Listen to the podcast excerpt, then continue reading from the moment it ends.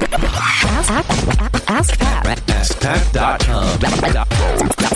Dot com. AskPat. Hey, what's up, everybody? Pat Flynn here, and welcome to episode 584 of Ask Pat. Thank you so much for joining me today.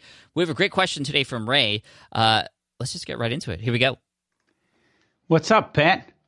Hey there, I'm Ray from Hot Pixels Photography in New Zealand. I've been listening to your podcast for two years. I'm even using FreshBooks and Aweber and Gumroad. Hey, my problem is this, Pat. My email list is about 200 and growing daily, but not very engaged. They don't respond to surveys either. Open rates are about 30%. Conversions, well, approximately 5% buy my ebooks or Udemy courses. Is this normal? What is a healthy open rate, click rate, and conversion rate? Also, I am teaching beginner photographers, so I can't really expect to charge a premium price for my products. Nathan Barry sells his ebook for about $80, but my ebooks are priced between $5 up to $15 because I'm not selling business to business. I'm marketing to hobbyists who aren't going to make money from what I teach them. In fact, my audience don't really have any pain points I can promise to heal. So, without a hungry audience eager to buy from me, what else can I do? I'd appreciate your wisdom. Thanks. Hey, Ray, what's up? All the way in New Zealand. That's awesome. Uh, I head to Australia every once in a while, but I haven't gone to New Zealand yet.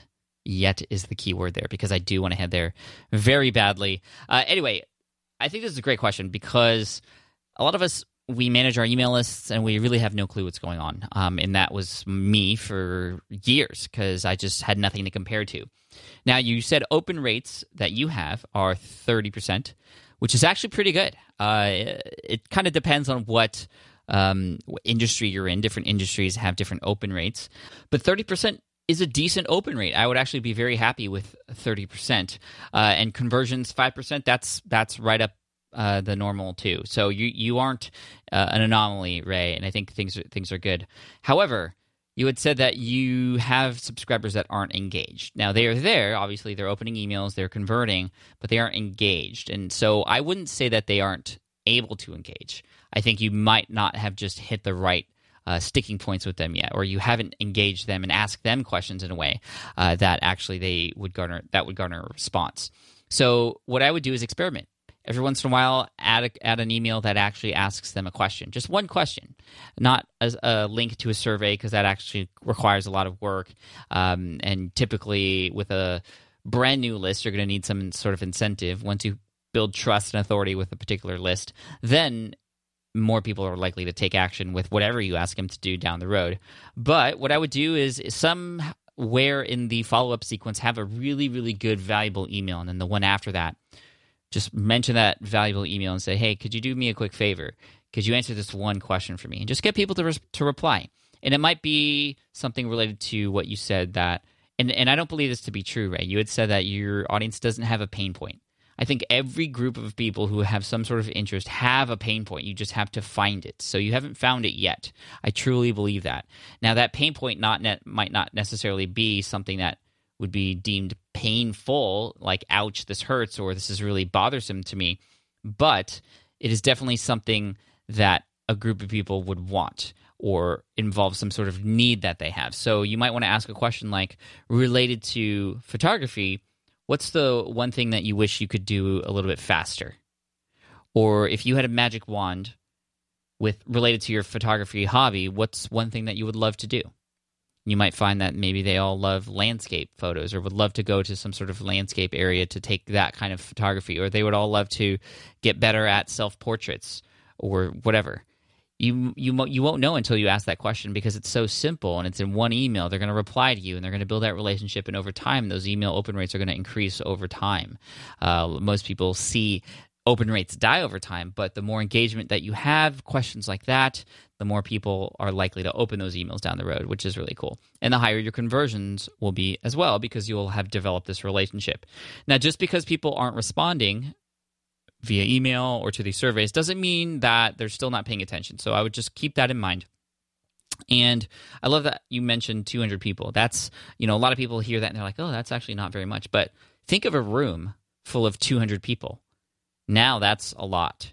So it's all about perspective. So treat your email list, even if it's quote small, like it's a room full of that many people. And in a room full of that many people, you would want people to know that you are there and you care for them. You'd want to have a conversation with them and make them feel like they're welcome and treated well. And, that, and you know, if you were on stage asking questions, you'd get a handful of those people to actually reply and share what they feel. Not everybody will, because there's always people in that room who are going to be just the quiet ones. But when you open it up and you give people permission to talk back to you, then it, then it could happen. Now, related to pricing now, what I think you are doing here is smart, you know, because with the hobbyists, they're likely to spend less upfront on something. A big ticket item upon the first ask is going to be really hard. But what you're essentially doing is with these ebooks and these five to ten dollar range items, you're creating what's called a tripwire in the internet marketing industry. And a tripwire is the first purchase at a very low price that somebody makes, and it's essentially one of the first yeses in, in, in, a, in a yes ladder. So I would say, well, what's what comes next after the ebook? So think about what else you could additionally offer. So you are getting conversions, you said, but what can those people convert to? You might end up finding that, uh, you know, and of course it's a funnel, right? Because more people get those lower price items, less people get the higher price items, but you could actually end up making a lot more money by selling just one or two larger items.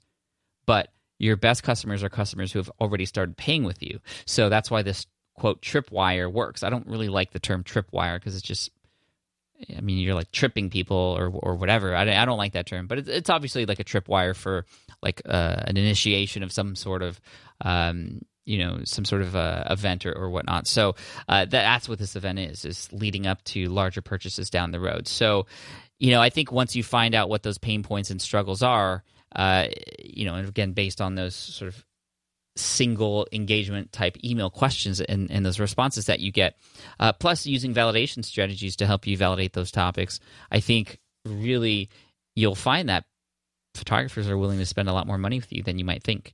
Uh, I know of a lot of photographers who are doing massively well, even though their photographer audiences are just hobbyists. Um, hobbyists love to spend money on equipment on sales and things like that. So you might have also some affiliate opportunities too, on top of already what is what it is that you're selling that that you've created. So think about that as well. So Ray, thank you so much for the question. We appreciate it, and uh, or I appreciate it, and I know everybody else does who's listening to it too, uh, to this too. Thank you so much. I'm going to send you an Ask Pat T-shirt all the way to New Zealand for having your question featured here on the show. Just hit me up on Twitter at Pat Flynn with a pic of it uh, at some point when you get it, just so I know it arrived safely. And for everybody else out there, if you have a question that you'd like potentially featured here on the show, just head on over to askpat.com. You can ask right there on that page. Uh, and I just want to thank all of you for listening in today. I really appreciate it. No sponsors here in this episode, but I do have a call to action for you, and that is please head on over to iTunes when you have a moment and leave a review for Ask Pat. I do read all of them and uh, I just you know I haven't really asked for that much. That's why the show hasn't gotten as many ratings as, for example, the Smart Passive Income blog or podcast. But uh, I could use some more. So if you have a moment, head on over to iTunes, leave a review for Ask Pat, an honest one, and I will definitely appreciate that. Thank you in advance. I appreciate you, and I will see you next week in the next episode of Ask Pat. Cheers.